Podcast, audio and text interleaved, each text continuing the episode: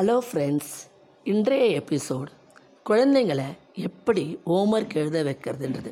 இந்த காலத்து பேரண்ட்ஸ்க்கு எல்கேஜிலேருந்து தேர்ட் ஸ்டாண்டர்ட் வரைக்கும் உள்ள குழந்தைங்களுக்கு ஹோம்ஒர்க் எழுத வைக்கிறதுன்றது ஒரு பெரிய சேலஞ்ச் நீங்களும் அப்போ தான் ஆஃபீஸ்லேருந்து வருவீங்க உங்கள் ஹஸ்பண்ட் ஆஃபீஸ்லேருந்து வருவாங்க. அந்த குழந்தைங்க உங்களை எதிர்பார்த்து உட்காந்துருக்கோம் அந்த சமயத்தில் நோட்டை கொடுத்து ஹோம்ஒர்க் எது ஹோம்ஒர்க் எதுன்னு திணிக்காதீங்க. நீங்களும் காஃபி ஸ்நாக்ஸ் சாப்பிடுங்க குழந்தைக்கும் ஏதாவது கொடுங்க. கொஞ்சம் ரிலாக்ஸ் ஆகிட்டு அதுக்கப்புறம் அவங்க போக்கிலேயே போயிட்டு அவங்க கையில் நோட்டை கொடுத்து ஹோம்ஒர்க் எழுத சொல்லுங்கள் அதுங்க ஒரு லைன் எழுதும் மேலே பார்க்கும் கீழே பார்க்கும் வேடிக்கை பார்க்கும். அவங்கள அன்பாக மோட்டிவேட் பண்ணி அதுங்களுக்கு என்ன வேணுமோ கதை சொல்லி பொறுமையாக எழுத வைங்க. நீங்கள் டிவி சீரியல் பார்த்துக்கிட்டே அதை ஹோம்ஒர்க் எதுன்னு நோட்டை கொடுக்காதீங்க. அந்த சமயத்தில் போயிட்டு கிச்சனில் வேலை பண்ணாதீங்க.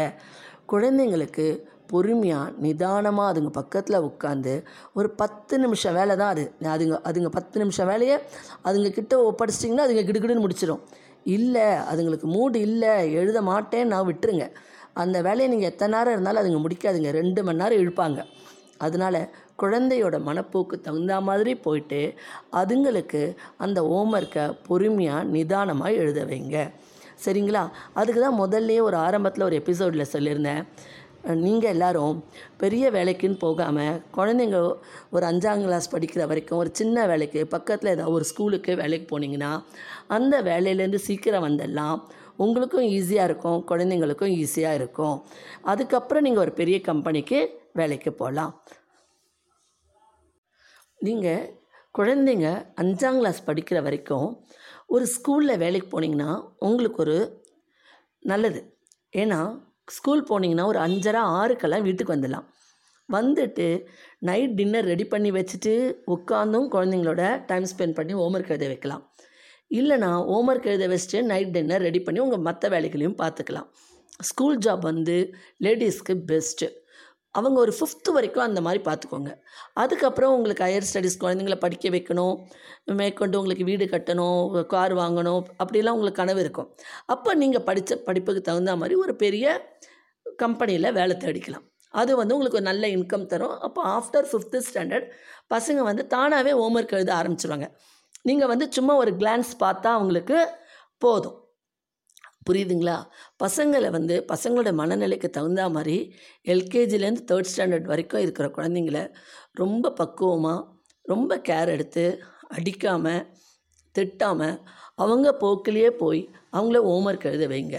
அவங்களுக்கு ஹேண்ட் ரைட்டிங் பார்க்கணும். அப்போ எல்கேஜியில் அவங்கள கையை பிடிச்சி தான் எழுத வைப்பாங்க.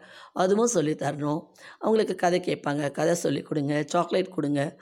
சின்ன சின்னதாக அவங்களுடைய விஷஸை நிறைவேற்றி கொடுத்தீங்கன்னா அவங்களும் உங்கள் வழிக்கு ஈஸியாக வருவாங்க. இந்த காலத்து குழந்தைங்களாம் ரொம்ப ஸ்டூடியஸை சீக்கிரமாக பிக்கப் பண்ணிக்கிறாங்க. அவங்களுக்காக நம்ம ஸ்ட்ரெயின் பண்ண வேண்டிய அவசியமே இல்லை. ஆனால் அந்த பத்து நிமிஷம் எழுதுகிற அந்த ஹோம்ஒர்க்கை அவங்க ரொம்ப ஆட்டம் காட்டி தான் செய்வாங்க. அந்த பத்து நிமிஷம் நீங்கள் கொஞ்சம் பொறுமை பத்து நிமிஷம் வந்து கொஞ்சம் பொறுமையாக நீங்கள் நிதானமாக இருந்துட்டிங்கன்னா அது ஒரு மணி நேரம் வரைக்கும் அந்த ஹோம்ஒர்க்கே எக்ஸ்டெண்ட் ஆகாது.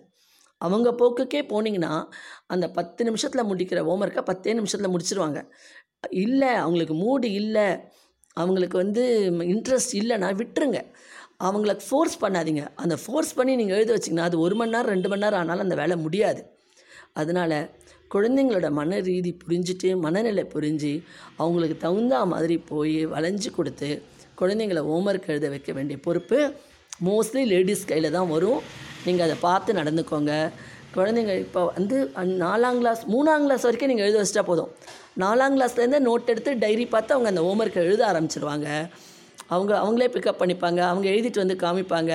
உங்களுக்கு கொஞ்சம் வேலை பலு குறையும். புரியுதா ஃப்ரெண்ட்ஸ் நீங்கள் எல்லோரும் நல்லவங்க தான். நல்லபடியாக பார்த்துப்பீங்க. பசங்களோட மனநிலை புரிஞ்சு அவங்கள ஹோம்ஒர்க் எழுத வச்சு நல்ல சாதனையாளராக கொண்டு வர வேண்டியது உங்கள் கையில் தான் இருக்குது ஓகே ஃப்ரெண்ட்ஸ் நாளைக்கு வேறு ஒரு எபிசோடோடு பார்க்கலாம். இந்த எபிசோட் பிடிச்சிருந்தா லைக் பண்ணுங்கள் ஷேர் பண்ணுங்கள் சப்ஸ்கிரைப் பண்ணுங்கள் பக்கத்தில் இருக்கிற பெல் பட்டனை ப்ரெஸ் பண்ணுங்கள் மீண்டும்